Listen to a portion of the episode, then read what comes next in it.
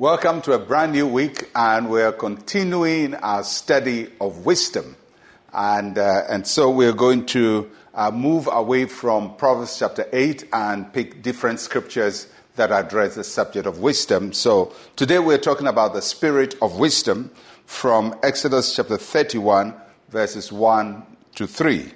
Then the Lord spoke to Moses, saying, See, I have called by name Bezalel, the son of Uri, the son of Hur of the tribe of Judah, and I have filled him with the Spirit of God, in wisdom, in understanding, in knowledge, and in all manner of workmanship.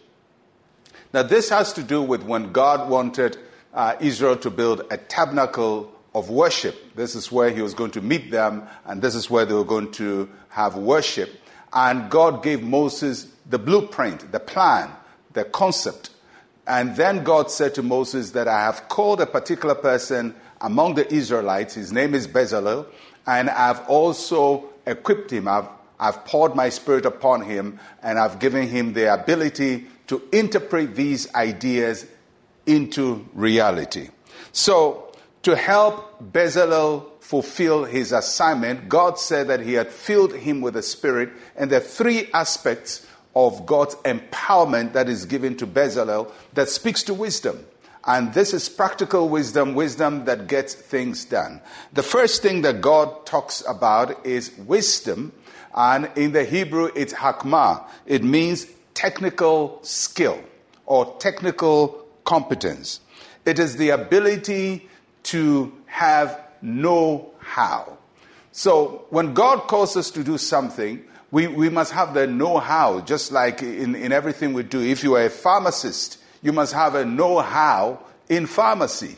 If you are a lawyer, you must have know how in law. You must have technical skill in those fields. So, wisdom has an aspect of technical skill. Most of the time, we go to school to get this technical competence. We have to learn particular sets of information in order to acquire the wisdom to be competent in a special area. So, when moving in wisdom requires technical training or technical competence. Then, the second thing God says that He's given to Bezalel, in, in addition to the technical competence, is understanding. And in the Hebrew, that word uh, that is used means the capacity to think. So he has the technical competence. Now God gives him the capacity to think.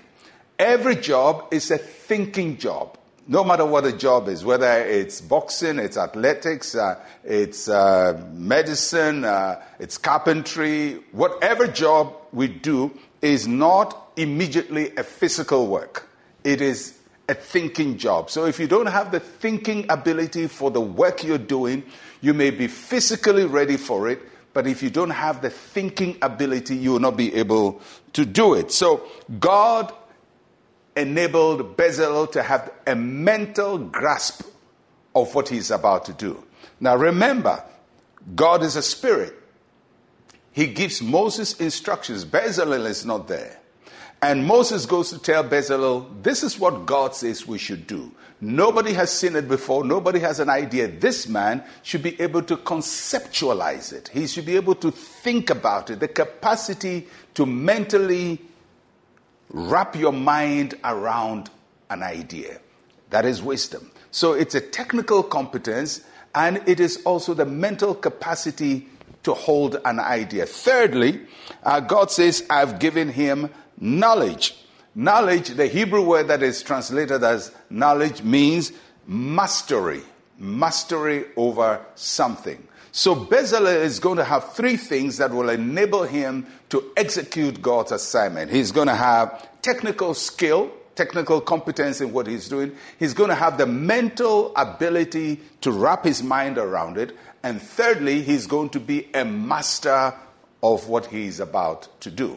So, when we say we are walking in wisdom, especially when it comes to getting things done, not wisdom in terms of philosophy and talking about things and just talking about them, but wisdom that gets things done requires technical competence, it requires the mental capacity for us to control what we have, and it requires that we be a master of what we're doing. That is how wisdom executes things with excellence.